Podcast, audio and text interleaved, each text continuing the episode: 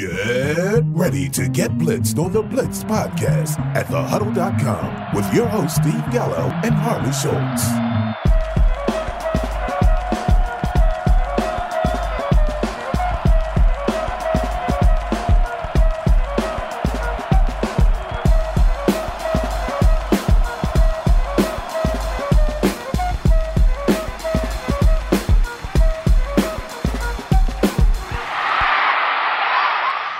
Welcome back for another episode of the Blitz Podcast. I'm your host, Steve Gallo, and of course, I'm joined by my trusty sidekick and co host, Harley Schultz. Harley, how's it going, man? It's going pretty good. Uh, getting ready to watch a little Monday Night Football as uh, the Chiefs battle the Ravens and what many people thought would have been the uh, AFC Championship game last year. yeah, understood. Maybe it'll be this year, but I believe that this game is going to decide possibly the person that winds up going to the Super Bowl because in this game, whoever wins this has to have the very, very large upper hand towards home field advantage. Oh, completely. Uh, again, you, you can't not discount the fact that this uh, this game features two of the most up and coming quarterbacks in the NFL, and, and, realistically, a couple of the best offenses in the AFC. Wait a minute, Josh Josh Allen's playing tonight. Yes, Josh Allen. hey, come on, give the guy some shakes, man. Come I, I, I, got, I got, I did, I did not give him credit uh, beforehand for having a decent game against the Rams. I, I didn't think he would have that, and uh, particularly when John Brown went down early, I really didn't think he would have a good game. But uh, and of course we had no Zach Moss, so that actually kind of helped Josh Allen in the fact that they were able to run the ball with Devin Singletary, but I think that uh, Allen also carried the ball a couple more times uh, than he probably normally would have, including getting another rushing touchdown. Yeah, he's been money for one of my teams, that's for sure. So let's break it down for what people can expect tonight. Something we forgot to do last week, I think. Um, we're of course going to have our DFS segment. That'll be the second part, the ending of the show. Um, after we go through the first part of the show where I'll throw it over to you in a little bit for this week's news. Um, we're going to do a little talk about sample size. Um, we couldn't figure out what we were going to cover this week. I tweeted at you. I think I tweeted at you, or you just liked it, one or the other. And I said maybe the sample size was too small. And I was referring to the tight end sample in Cincinnati. Um, but we can talk around that a little bit more, I think. So with that said, I'm just going to go ahead and throw it over to Harley for this week's Blitz Podcast News.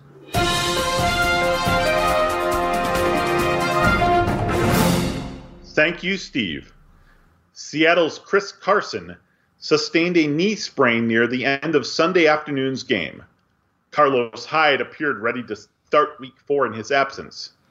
Carson missing time due to injury isn't particularly new, but at least this week there isn't a throng of 12th fans demanding his understudy take over permanently for him.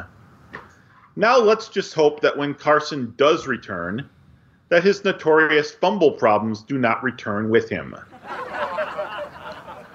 Chris Godwin had just returned from a concussion this past weekend and now faces an extended absence due to a hamstring injury. So, yet another top 10 dynasty wide receiver is out for an unspecified amount of time. I mean, come on, man. Stop me if you've heard this before. DeSean Jackson and Dallas Goedert joined the walking wounded receiving corps of the Philadelphia Eagles. At the end of last season, everyone thought that the Eagles' passing offense couldn't become more dysfunctional. Well, Carson Wentz just said, Hold my youngling at last year's second round pick, JJ Arcega-Whiteside, finally made an appearance on Sunday. He wasn't targeted, but at least we know he's still alive. In positive wide receiver news, Vikings rookie Justin Jefferson exploded for seven catches for 175 yards and a touchdown. Let's hope that Kirk Cousins has finally decided to play the role of an actual NFL quarterback. I mean, it's pretty amazing what can happen offensively when you actually involve more than one person on the offensive side of the ball. And finally, perhaps the tide is finally returning to normality here in 2020 as Jordan Reed has joined the rest of the 49ers on the injury report.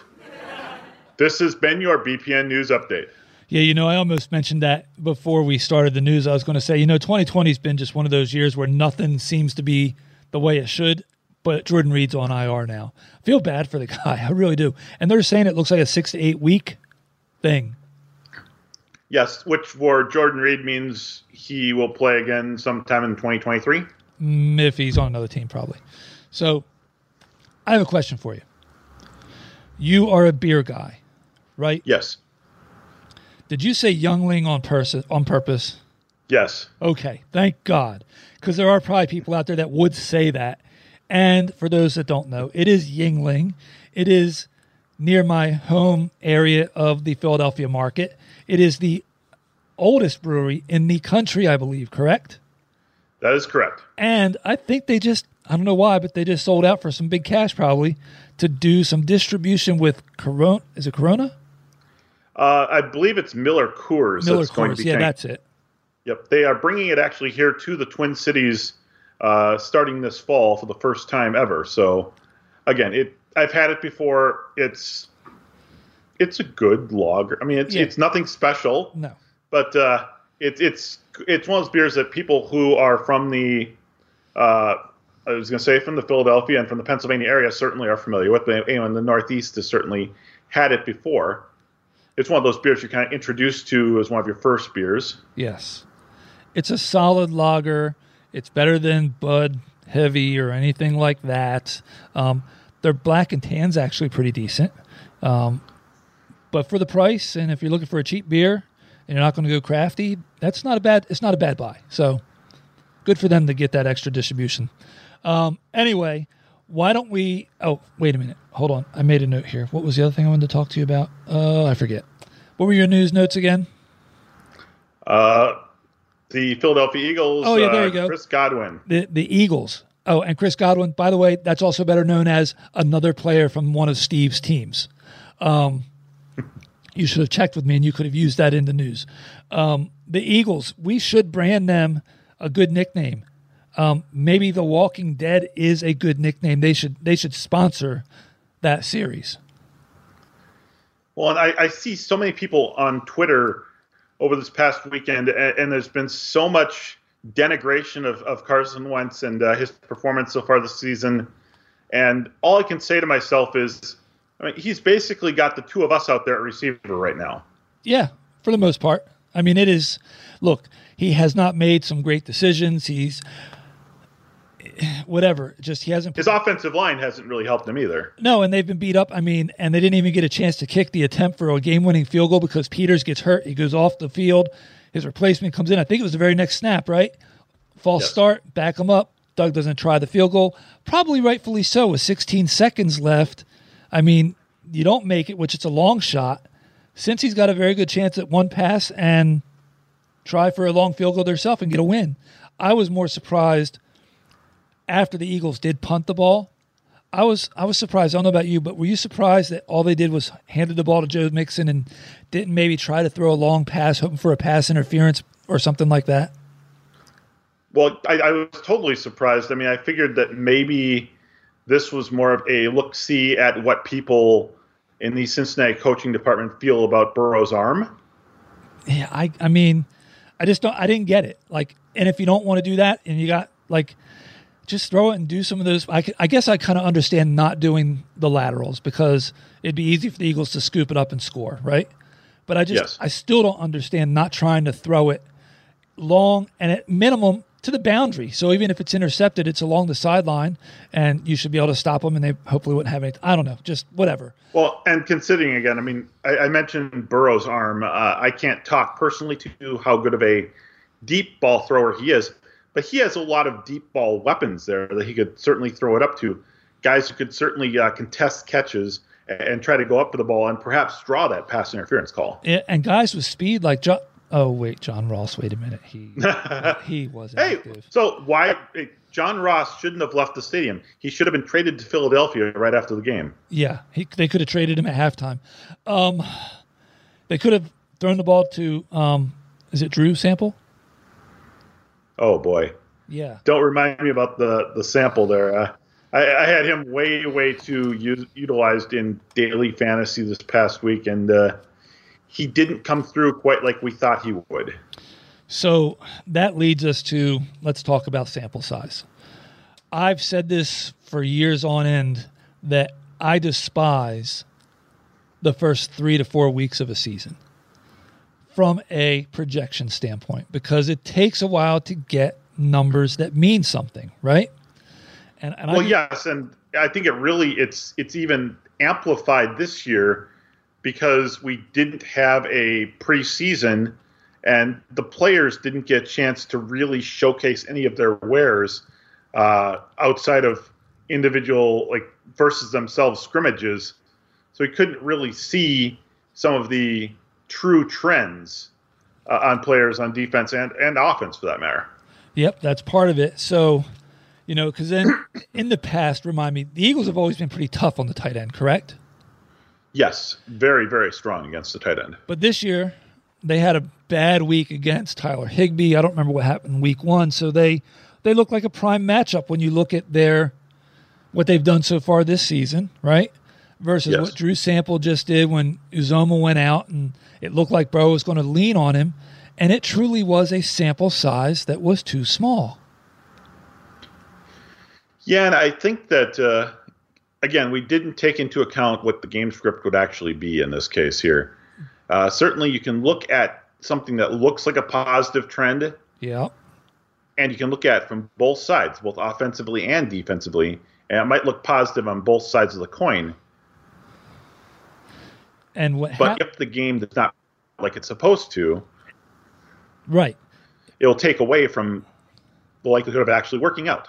Right, and and what that does is it pollutes it pollutes your trend, right? Because over the course of the season, the more you get into it, the less that that becomes noise, right? Because there's more to offset it. So, as an example, and I know you mentioned this, is New Orleans the new Arizona when it comes to tight ends? Exactly. In, in the first four weeks, first four weeks, in the first three weeks, they've managed to give up solid games to Darren Waller, who went over 100 yards and scored. OJ Howard scored in the first game, but they held Gronk in check. And then this past week, they actually gave up big yardage to two different tight ends. So it, it's one of those situations where you look at things and all you can really do is kind of say, well, okay, this suggests that he might have a good performance here. But you still have to look at things and say, well, okay, if we get too far behind, will this happen? If we get out to too big of a lead, will we pull Philip Rivers and Jonathan Taylor at the end Right. of the second half, at at the end of the first half? Right. And then, like, as another example, you've got the Giants, who I think rank fifth currently against the pass in fantasy. And by that, I mean they give up the fifth least amount of points to opposing fantasy wide receivers. Again, is that something that you can look at at this point and use and feel good about it? And, and the answer is no, in my mind. You truly have to look at each of those games as what they were, how it came in came about, what happened. Was somebody hurt? Was somebody not hurt? Did was there a lead? Did the game script im- impact it, etc. And it can be a point of influence for what your decision is, but you do not base your decision on it fully at this point. Yeah, and it's particularly interesting uh, when you think about matchups for this coming week. You you look at that and you say, well, Rams are going to face the Giants, so let's get Goff in our lineups, let's get Woods in our lineups, let's get Cooper Kupp, let's get Tyler Higbee. And one of the things I was actually looking at when researching for DFS this week is that the Giants were really actually doing very well this year against tight ends, which was a bit of a surprise to me. I didn't think that was the case, but it but it is for the season so far. But again, the season so far is short. Yes. And how much of that is predicated on the fact that teams have just run the ball like crazy against the Giants? Exactly. Why throw if you don't have to? Um, and why not throw if you can't run type thing, right? So, Yes, but also matchups do matter in that that end too. Is that uh, so? Going into this past week, there was a lot of concern about uh, playing Jared Goff and the Rams against Buffalo. Now, I did a little bit more research and saw that Buffalo so far this season had really been struggling with receivers out of the slot. They were actually one of the worst in the league against receivers out of the slot. right. So I made a last minute switch in a couple of my DFS lineups and slid Cooper Kupp and Jared Goff in as a stack and actually paid off really well. Exactly. But so somebody like me, I'd have looked at that game, right? It was in Buffalo. They scored way more points than I ever would have imagined, right? Oh, wait, wait. I mean, again, you've got two teams that are known for their defense, particularly their pass defense. Right. And, and both of those teams, uh, to some degree, got lit up. And it, uh, one of the teams got lit up despite losing uh, one of their top two wide receivers for most of the game. Yeah. And like, I won't fault you for trying to make something out of something you found by putting Kupp in and then stacking him with Goff, but you probably also knew that it wasn't necessarily the strongest stat to make you feel good about it, but you saw a possible opening that that could pay off. And that's where you find your best contrarian plays. I mean, obviously, the chalk paid off big time this week with the Dallas Seattle game. Yeah. Uh, but again, when you look at a situation like that, for every Dallas Seattle chalk that pays off, you have the Tennessee uh, Derrick Henry situation where realistically, if it wasn't for those two short touchdowns in that short period of span of the, uh, I believe it was in the third quarter, his day was kind of meh, and it shouldn't have been meh. It should have been just run right through the face of every single defensive player and just push them on their backs. Yep. And, and as an example, let's talk Dallas and Seattle real quick. Um, Seattle has given up, I believe it's 400 yards more to wide receivers than any other team in the NFL at this point. Yes, actually, a stat that I'm going to bring up again in the DFS segment. They've given up 400 yards more to any receivers, but when you factor that in, that is actually more yards differential between their team and the next closest team than a couple different teams have allowed to all wide receivers yeah. through three games. But then here's the other part of that, right? There's two sides to every coin. So if Seattle's giving that up to that many opposing wide receivers, well, there's got to be a couple reasons why. Um, oh, wait a minute. They've had some big leads and scored a lot of points, right? Yes. So what do the other teams have to do? They have to throw the ball. Um, that's part of it. That also means that Seattle's probably doing well with their own wide receivers. Um, then you get a matchup like the Dallas Seattle game, and Dallas isn't doing too hot with what they allow to wide receivers. Um, they've entered some record book stuff with allowing, I think it was the most wide receivers to have over 70 yards to start a season or something like that through the first two weeks. Um, but again, they're all small sample sizes, but you look at them and some of them can, you can see that'll bear out. And maybe it's something that you use as a data point going into week three and looking into week four and stuff like that. And that's how you start to shape things. Well, and even sometimes when you look at the data points and you make the correct decisions, which is, well, let's play our slot receivers versus Seattle because they're really bad against the slot. And then you play CeeDee Lamb, and something called Cedric Wilson arrives. Right. And that's just the stuff where it does process over results, right? Exactly. People need to, like, if if a person wants to get a good fantasy football tattoo, that would be what I would say. Yep, there you go. I mean, at the end of the day, results are what matter. But you know what? You can't kick yourself when the process is right, because that's Exactly. something you can control. You can't control the result because guess what? DK Metcalf. Did we? Let me see. Did we both have him as our as our as our value play or our pay up last week? I, I had him as the pay up last week. Yeah, week. we both had him as a, as a pay up. Neither one of we had we did the right process. Neither one of us could have saw him not protecting the ball three yards from the end zone and taking a touchdown six points away. Basically, actually, it probably was almost a what eight point swing because he probably got negative two for the fumble. Well, and you can also look at it from this standpoint.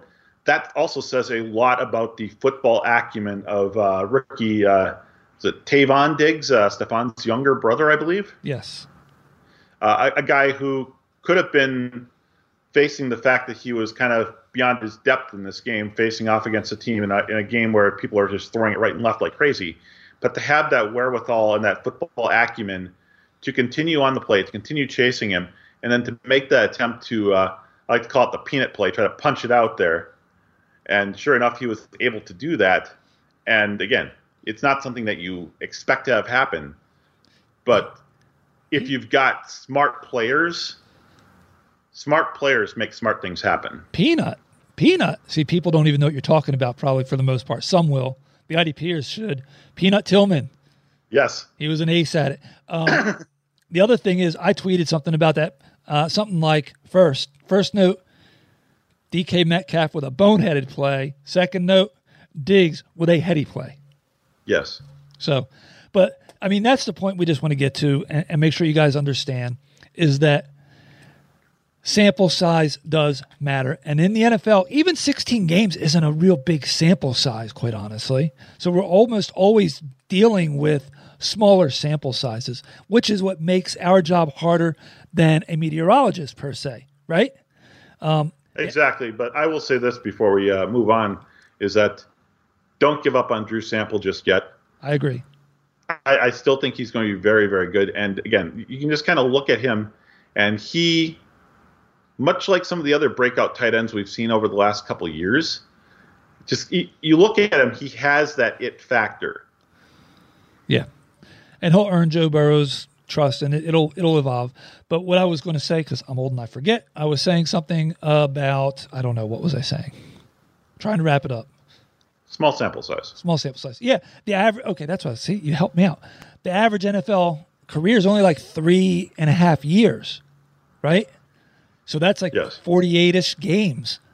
That's a good sample size, but that's a career. And we can't, ba- and stuff changes from year to year because of all the different parts that change. So it's a difficult process as it is, but don't put as much weight on a single data point early in the season as you do as the season progresses. and with that, I'm going to say let's forget about the season because the season, like 2020, seems to be absolutely insane. So we might as well just focus on DFS. So let's roll right into our DFS segment, Mr. Schultz. Excellent. So we'll start out at the quarterback position, and it should Hold- come as no surprise. Hold on, hold on, hold on. Oh, we need we need a line, don't we? yeah, last week's line was five. I took over. We nailed seven, I believe. This week, uh, Vegas is also going to return a line of five. Oh, a line of five this week. I'm going over. Okay. I'm going over. I really am. I think it's dangerous, but I'm going over. Go ahead, start us off. Well, the first player uh, should be no surprise to our listeners. Uh, it's Russell Wilson against Miami. He's uh, near the top of the uh, price list here, and he's on pace for over 70 passing touchdowns. That's absurd. This is a small sample size. That's not going to continue. We all know that's not going to continue. Right. Perfect But- example. Th- This is a situation, though, where the team is now going to be without their top running back for the short term.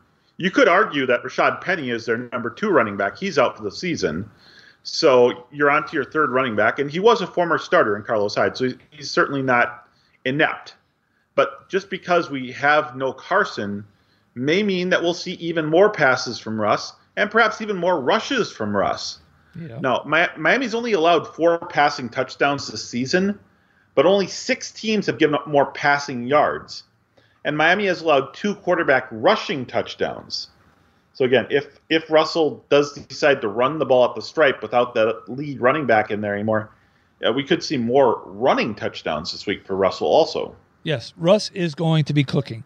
So with that said, we did match, um, but I should make it known that you know how much I don't like players on the road. This year, that's going to be something that changes somewhat because of the fans and the lack of them. Right? It really changes the dynamic. So that's where in the past we would have looked at it said, "Oh, going into Seattle, it's a tough place to play." You don't have to say that now. Well, no, I, I don't. I haven't been following the uh, rules in Florida right now. But uh, did Governor DeSantis uh, do something where he uh, is basically opened everything back up now? Does that mean we will have fans in Miami? I don't know how it how it will play with fans in Miami, but yes, he opened everything up. Um, what I was going to say was I picked Russ, but I'd be remiss if I didn't say that I gave Dak serious consideration going to be at home against a Cleveland team, and I just think that they're going to. I think they're going to have to throw the ball a lot. They're going to want to throw the ball a lot. They tried to get Zeke involved in Seattle. He had like 76 targets, I think, caught like six of them. so Well, I think I think we could look at pretty much anyone in the top ten, and there, there's a good argument for most all of them. Yes, it was. Yes, it's a very good quarterback week. Won't lie about that. That leading me to the fact that I had to go a little bit further down the list than I normally like to to choose my stay away. we're not going to match that. My stay away is going to be Tom Brady versus the Chargers. Uh, Tom Brady will be without one of his top two receivers in Chris Godwin, and he is facing one of the three or four best pass defenses in football. Now, when we're on a slate with, as we just mentioned, several incredibly good matchups at quarterback, Brady is the highest priced one that really stands out kind of scary to me. So I I like you all I tried to not like any of the top quarterbacks and it's just you can't do it. Like they're just all very likable. But I saw one thing that's got a large sample size that helped me to say, you know what? I'm just going to go with this guy because history has not been on his side when he plays out of the confines of Heinz Field. So I'm staying away from Mr. Roethlisberger against a Tennessee team that I still think has a defense that can come together. I agree, and they just got Vic Beasley back last week, so I think he's going to be uh, more involved in the defense going forward. That can certainly cause some problems. I, I, just kind of figured when I looked at them, it's like, well, their their strength might be their pass rush now, but yeah. Ben Roethlisberger is hard to tackle in the pocket. Clowney Clowney is due though too, and then you add Beasley into it. I just and, and look, we just you know it's a fact, right? This isn't a small sample size. Ben away from Pittsburgh's not always a very good quarterback. Exactly. He, he's always, and, the, and this isn't just a one or two year trend. This has been his storyline since he came into the league. He has been super elite at Heinz Field. He has been subpar on the road. Yep. So we'll see. Right. I, I had two people that I was debating as my value play. Um, who did you go with? Well, so I love at Fanball where you can do a super flex. Uh, so it's a fun way to play DFS if you like to be able to start two quarterbacks in DFS format. F- uh, FanDuel recently just added that too for certain games. You can you can play Superflex there. Uh, so on Fanball, I'm going to do a Superflex stack of the same game using Russell Wilson at Miami and Ryan Fitzpatrick versus the Seattle Seahawks. As we mentioned earlier, uh, the Hawks have given up 231 more passing yards total than the next closest team. Uh, for further frame of reference, that's nearly three times as many passing yards as the best pass defense in the league, Indianapolis, has allowed through three games. Ryan Fitzpatrick isn't throwing for immense yardage on the season, but he does have five touchdowns. And it's clear that he is committed to the Dolphins' team success. That includes carrying the ball with reckless abandon. Did you see that one run where he basically went out there and just trucked the defensive the linebacker for the other team last week? yes, I did. Um, and I meant to say this earlier and has nothing to do with what we're doing right now, but the Carson Wentz, we were chatting about him earlier, the TD that he ran in and dove, did it not remind you of when he tore his ACL against the Rams a few years ago on the same run? Oh, don't remind me. I, I remember watching that one. That was painful. Yeah, I really I saw the same thing when I saw the replay. Anyway, okay, so my two value plays that I looked at, and just for what it's worth, we did agree. Um, both for the money were five. Wait a minute. F. I'm trying to think of a word for F. They're both Fs. Um, Mr. Foles. I was giving consideration to Mr. Foles. He's at home, but Indy's defense has been pretty well. Been you know again early season, small sample size, but the Seattle defense, the secondary is absolutely obliterated with injuries right now. No telling what's up with Jamal Adams at this point. I think Miami has to play from behind. They're going to have to throw the ball a lot. And yes, I picked Mr. Fitzpatrick also. And for a third guy that I was kind of considered for just a blip of a second, um, Baker Mayfield, because I think Cleveland's going to have to throw the ball a lot in Dallas also. I, I, did look at Baker Mayfield. I also looked at Matthew Stafford. Again, going uh, with the short-term trend of New Orleans struggling a little bit in their secondary, despite supposedly being very, very good. Yeah, and Fitzpatrick should not be five hundred dollars cheaper than somebody like, well, maybe Stafford, but maybe not three, four hundred dollars cheaper than Nick Foles. Exactly. It's. I mean, it, it's kind of fun to see Fitzpatrick at this price, uh, and realistically, he will probably be owned a lot in general uh, in general in GPP formats this week because of that price tag. Again, a lot of people like to go with the, the cheaper quarterback yeah. so that they can fit higher priced running backs and receivers in. So he may be a little bit chalky, But again, if you're lucky enough to be playing in a format that lets you have two quarterbacks, he is the ultimate second quarterback to play this week. So for what's worth, when I took the over, I thought we were going to go two of three, but I didn't think it would be on the on the value play. I thought it would be on the pay up and the stay away because I thought for sure he'd be off of Ben. Exactly, and a lot of people might say, "Well, what about benching Patrick Mahomes uh, with New England?" Uh, I thought about that until I looked at the fact that Patrick Mahomes is actually owned New England right. few appearances so far in his career. Yeah, we could talk about that game a little bit later.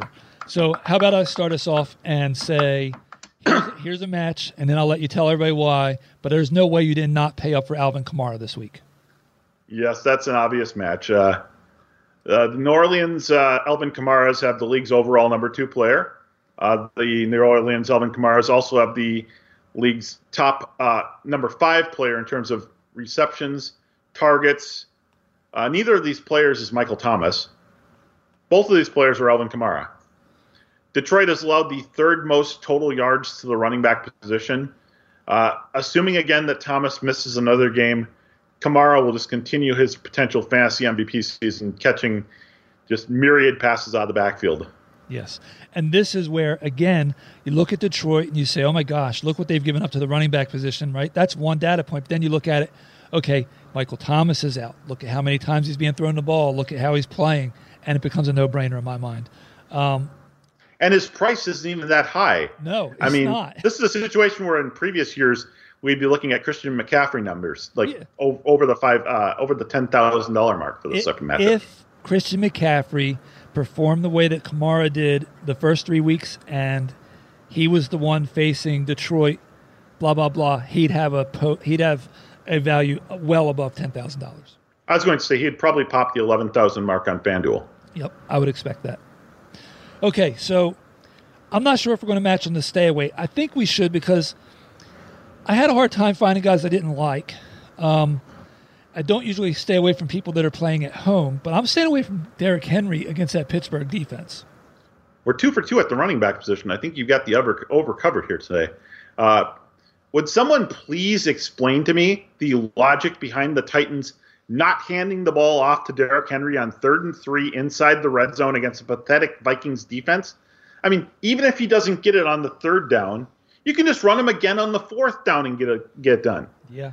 Uh, Henry saved his line last week with those two short touchdowns, uh, but I still I, I feel really let down by that final stat line. Yeah. And you know? At this point, I'm starting to wonder to myself was the offseason loss of Jack Conklin, if that if that reduced to the efficiency of this run offense a little bit. And now Henry is going to have to make do with Taylor Lewan for the foreseeable future too, being out. So combine all of that, plus they're facing a Pittsburgh run defense allowing 2.3 yards per carry. I just like you're counting on Henry to score you a touchdown here, and that's about it. Okay, I'm going to be really shocked if you and I go three for three at running back right now because I'm going to do something that I don't think you would have saw coming. My value play. Are you ready for it? Alvin Kamara. It, it could have been, and you know what? You're clo- you're closer than you think. Is Latavius Murray? I don't mind that at all. That that was not my pick, but I certainly can take the argument there on that. And I'm not doing it to say to stack them, right? Basically, what I'm no. saying is, look, I told you to pay up for for Kamara, but if you don't, grab Murray at a value because I really think that they both can score and have strong weekends this week. Well, and so going into the value play realm for running back, I, I thought it'd be really, really simple to pick on Carolina because I always pick on Carolina. Mm-hmm. I decided, you know, I'll, I'll throw Carolina bone. I won't pick on them this week. I'm going to pick on the Las Vegas Raiders of Anaheim instead. Uh, this come down, and I'm playing Devin Singletary in this game, and this is going to come down to whether or not Zach Moss suits up and plays next week. The first two weeks, Devin Singletary outtouched Moss 26 to 20 in a fairly even split. Singletary saw 17 touches this past week, so not significantly more than he had in the first two games, but the yardage that he had this week was nearly double the first two weeks. Now, Las Vegas has given up a league high 216 total yards per game to opposing running backs. They've actually given up more yardage than Carolina to opposing backs. They've also given up a league high 32 running back receptions and a league high seven running back total touchdowns. Well, Devin Singletary is involved in the passing game too, so he will catch the ball in the backfield if Moss isn't there, and he will get into the end zone, assuming that Mr. Allen doesn't steal all the thunder. As an Allen owner, I hope he does. Anyway, um, look, I can't fault you for saying to play Devin Singletary, but I'm just going to call you out here and say 5,900, 6,000 does not fit you and what you would call a value, but I get it because the value is what you expect them to produce, not just strictly on the price. Well, and so another point with that is I looked at the cheaper priced running backs this week, the ones that actually are going to get some impact carries. I don't really like any of the cheap matchups this week. Yeah. The, the, the Antonio Gibson style guys you might be able to get cheap, uh, Mike Davis type guys you might be able to get cheap. The matchups just aren't there this week for them. So I'm like, you know what? I'm looking at values and I'm like, these guys are going to be a value on volume alone. That's the only thing they're going to have for value. Matchup does not screen play them. So I'm going to pay a little bit more and get a guy that's cheaper that I can lock into my flex at 5900.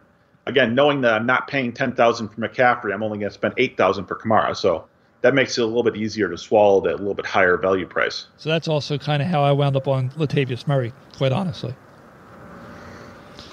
Okay, so I think this is where we get the push right here. And I don't see how you pass on. and I had questions about how this guy was going to fit into the offense. I probably didn't have him ranked high enough during the preseason, but he's proven me wrong. I don't know how you don't put DeAndre Hopkins and pay up for him this week. Oh boy, I really thought about it. I really did. Oh man. I, didn't. I didn't go there. um, as bad as Carolina is against the run, they're they're so horrible against the run. You don't have to throw the ball a lot. I, I, mean, I, I, actually considered Kenyon Drake as a possible value play at his price too, which again he's kind of in that same price range as Singletary because I think him and Chase Edmonds are going to have huge games this week against Carolina. Uh, so I actually did the same pay to play that I did last week, and that's DK Metcalf. Okay. And Metcalf should have had two long TDs last week. First one he got sloppy, got it punted out of his hand. His line through three weeks has been really consistent. Four catches every game, 90 plus yards every game, and a touchdown every game. Rinse, repeat. This time versus another so so pass defense where the best corner is going to be stuck shadowing Tyler Lockett. It's going to be a high scoring game. I want to get exposure to it. Might as well keep riding the hot hand with Metcalf. Yeah, I looked at Metcalf and Lockett quite honestly, and look, there's only a couple hundred hour difference between them on DraftKings, and I look at them this way. I think they're both solid plays, solid plus plays. Lockett, I believe, has a higher floor. His ceiling's not quite as high, possibly as Metcalf. Metcalf has a lower floor and a higher ceiling. He's got that higher boom bust potential. So I don't not love it. Trust me, I don't. I don't love that we didn't match, but I don't lo- not love that play. Well, another thing to think about when you're considering this too is that casual players are going to look at this and they're going to see Metcalf had one touchdown and only four catches. Lockett had a whole bunch of catches and three touchdowns. I'm going to play Lockett because he just had a big game. Yeah. Now, A, that doesn't always work out. If you have a big game, sometimes maybe you're set for a down game the next game. But B, again, ownership rates are going to be higher on Lockett than they're going to be on Metcalf just for that reason. So if you want access to the game, get DK Metcalf. I'd even consider for a wide receiver three or flex taking a shot on a guy like Dave Moore. Yeah, I could see that. Um, let's move into the stay away. You're probably not going to agree with me here, but I, I think there's a slight chance that you could. I'm going to stay away from uh, Mr. Kupp this week. And he's coming off a big game, but here's what people probably don't realize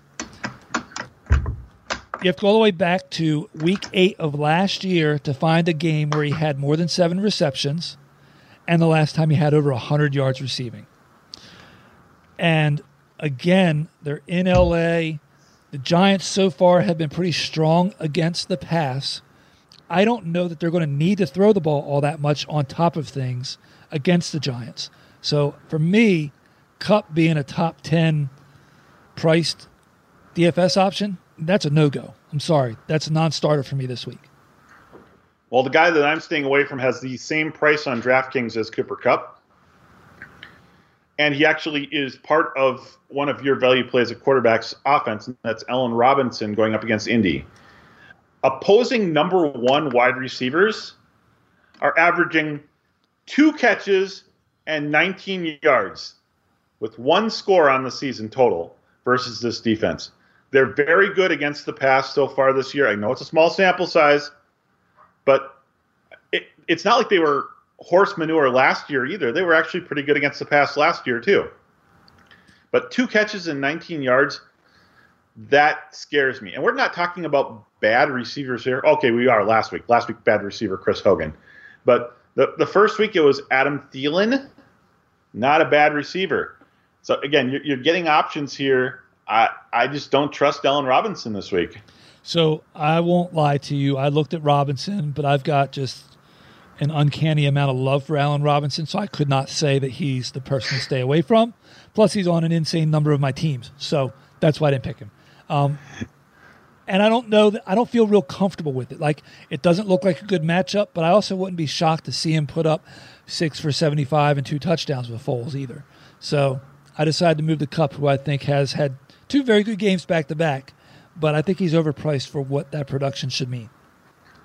Well, before we go on to our next player, I'd also like to say I think with Foles under center now, it obviously increases the value of Allen Robinson going forward. It also pretty much saves Anthony Miller's owners from falling off the cliff. Yes, it does.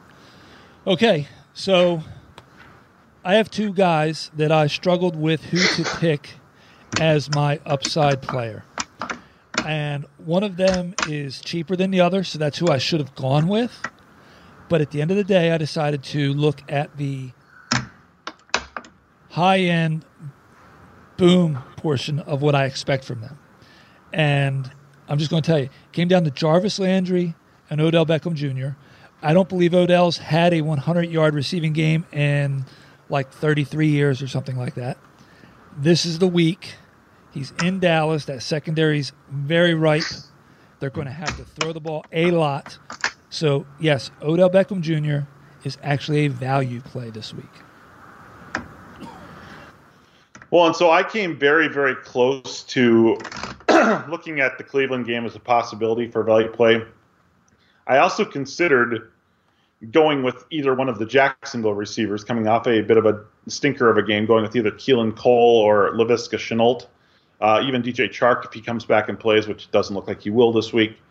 Um, I ended up doing the double double in my Superflex stack.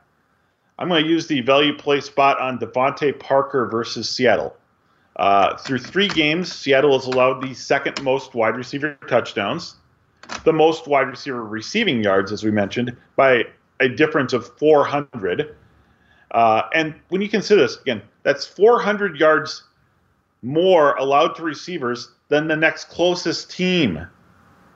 There are teams that have actually given up less than 400 yards total all season. They've also given up 76 receptions to the position. The next closest number is 49. That's 27 more receptions allowed to receivers than the next closest team.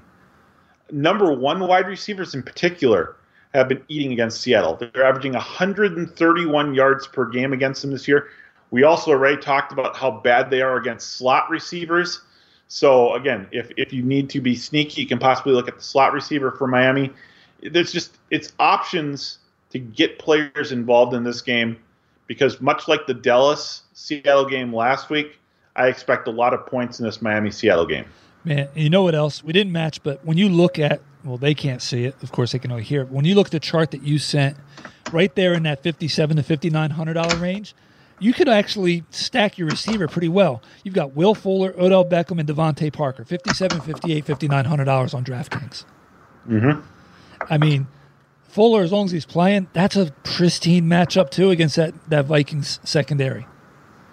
And you know Houston, yes. Houston needs a win in the worst way.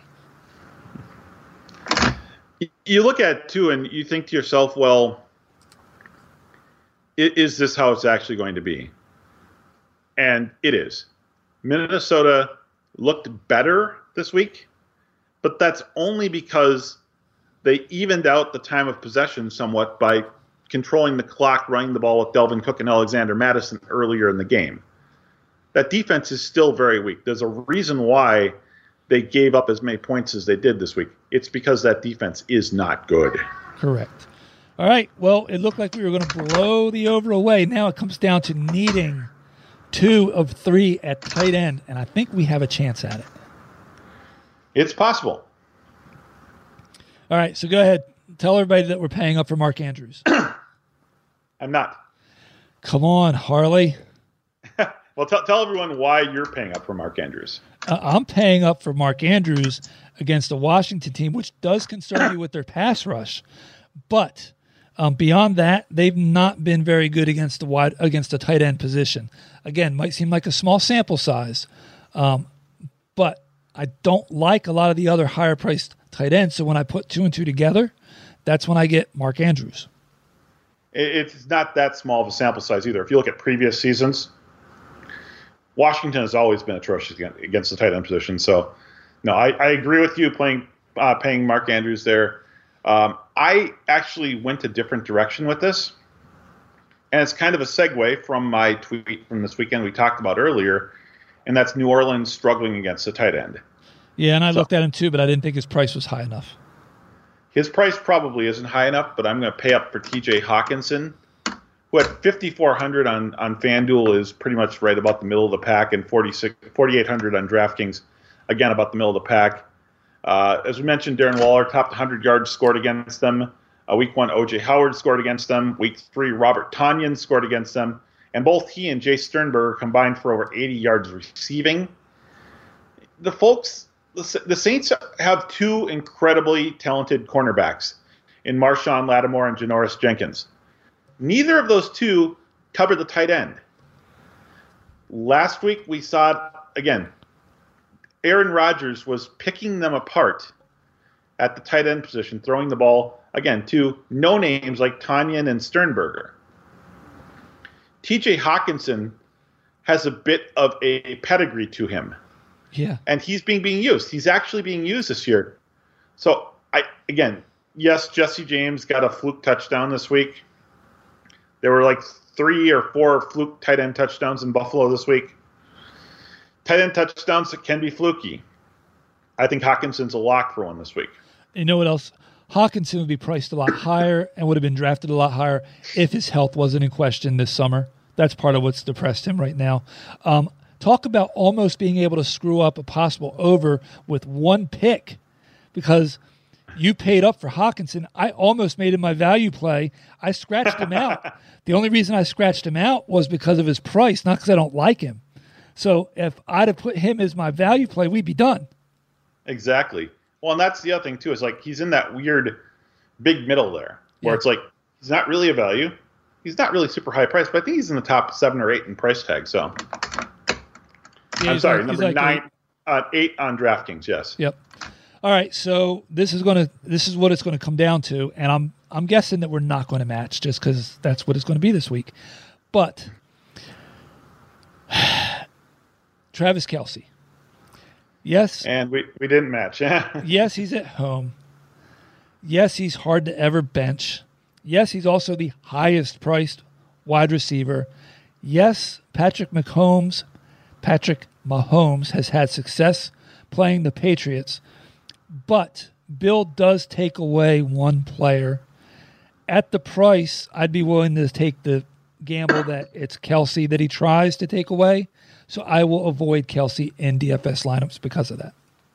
Well, and so it's another situation where I looked at the previous game statistics for him, and uh, I, I figured that we have a situation where Belichick would either take away Tyreek Hill or Travis Kelce.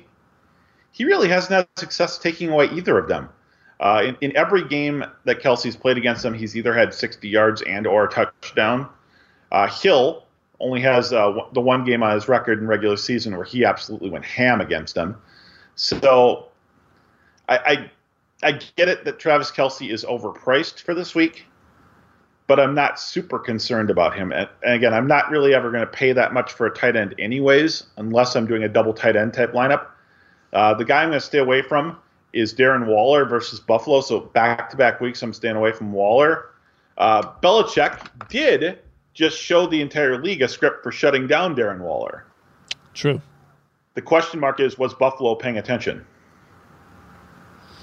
Um, yeah, I think so. I, look, I'll be honest with you. I like um, Sean McDermott. He was a former Philadelphia coach, so I always kind of pull for those guys. Worked under Jimmy Johnson, um, Jimmy Johnson, the Eagles defensive coordinator, that is. So, yeah, I think he's a smart guy. I think he's building a really good team. I think people wanted him run out of the town a few a few years ago, right when he was just getting started, but he seems to be doing a good job there. So yeah, I think he'll learn from other teams, and yeah, Waller's a good stay away, quite honestly. Well, and maybe you can talk to us a little bit because you might know a little bit better from the defensive side of the ball. Um, when I looked at the small sample sizes, Yeah. what we noticed was that Buffalo was struggling this year so far against the tight end position. But I do believe that they've been missing some interior secondary pieces, uh, either at linebacker or safety. Yeah, and gonna- those guys came back this past week. Yes, that's exactly what I was going to say. Is that they had they had lost Matt Milano, who is a former safety, he's a very good cover guy. Um, I was curious whether or not he was going to make it back this week. He did make it back. Tremaine Edmunds, Tremaine Terrell Edmunds, I get him and his brother mixed up, so I'm just going to say Edmunds. How's that? T. Edmunds, yes. T. Edmunds, he also came back. So yes, I think that's part of it, and that's where the small sample size can kind of lead you astray, possibly. So good, good segue back on my part there. yes, absolutely. All right, we need this for a push. This is going to be a tough one. Yeah, because I didn't. I probably didn't go as cheap as I should have. Quite honestly, I you know, I did. I didn't either. So Well, maybe we'll. Uh, maybe there. I, no, I definitely didn't go cheap enough. Um, I went with first of all, before the Saints were the Cardinals when it came to tight ends. the Cardinals were the Browns, right? yes. So guess what? I'm going with Dalton Schultz. And we get the push. Nice. Exactly the same logic I was going with there. Uh, Cleveland has actually given up big performances to both of Cincinnati's tight ends earlier this year. Mark Andrews scored two touchdowns in week one against them. Uh, it's even an okay performance by Logan Thomas last week. I mean, most of his drops weren't on him, they were on Dwayne Haskins. Uh, Dalton Schultz, unfortunately, wasn't used as frequently as I expected in week three, uh, mainly because, again, Cedric Wilson was for some weird reason dominating slot snaps there. Uh, but he actually padded his stats a little bit at the end of the game in the last couple drives, so it wasn't a horrible line for Dalton Schultz. And again, I, I think that this matchup is actually even better for him this week against Cleveland. So, yeah, again, at 4,300, I think he fits close enough to that value price range that he, he qualifies as a value play, and that gives us our push. It sure does. Now, see, that's the one match I didn't think we were going to get. and I mean, Hockenson's only priced how much more than him? 500 on DraftKings and 500 on FanDuel. Yeah, and that's who you paid up for. Exactly. And I looked at him as a pay up also for what it's worth. Um, but yeah, so there you have it, people. Um, we pushed. We didn't hit the over. We didn't hit the under. We hit five, which is actually a solid number. Um, so uh, any way you look at it, that's what it is. Hopefully, you can use what we gave you to make some coin. Um, whether it's to stay away from what we say because you don't trust us, or you like the insight and we help to maybe enlighten you and make things a little bit easier for you on people you may have been going back and forth on. Any That's last what it's all about. any last minute little bits of advice for him before I do the parting shots? No, hopefully uh, that everyone is watching tonight's game uh, and enjoying a great offensive slugfest between two very, very good teams. Uh, and then maybe, just maybe, that this will carry over and we'll see some more high scoring games this coming weekend. Yeah, okay. I should have said this earlier. I want to talk bad beat real quick. Scott Fish Bowl. I was 2 0 going into this week. I had less than a three point lead when the Packers handed the ball to Aaron Jones on that goal line play. Now, I have a question for you. You don't know who I have, so you don't know how that play impacted me yet. I'm going to tell you that that play cost me. Okay? But you don't know which way. Was he in when they replayed it? I know they didn't turn it over on review, but was he in? So the ball was over the stripe, but it did appear that his calf was down before that. See, I didn't think his calf was down, but if it's not conclusive, I get it. The very next play, Aaron Rodgers throws a touchdown pass to anybody other than Allen Mm-hmm. Lazard, and I lose. I Yes. went I went into that game down, I think like three points. I had Lazard and he had Aaron Rodgers. And Aaron Rodgers put him that pass, that touchdown was like a seven point something play in Scott Fish Bowl, right? Yes. And that put that gave him a win of less than four points against me. That's a tough beat. Well, at least no one started Kirk Cousins for negative 20 this week. That's true. All right, so now let me give you the specifics. One, the best way to avoid starting Kirk Cousins for negative 20 points is to subscribe to the huddle. The other way you can do that is to follow Harley on Twitter at Nuclear Harley, or you can follow me at Steve Gallo NFL. And then, as we like to say, get blitz responsibly. Cheers.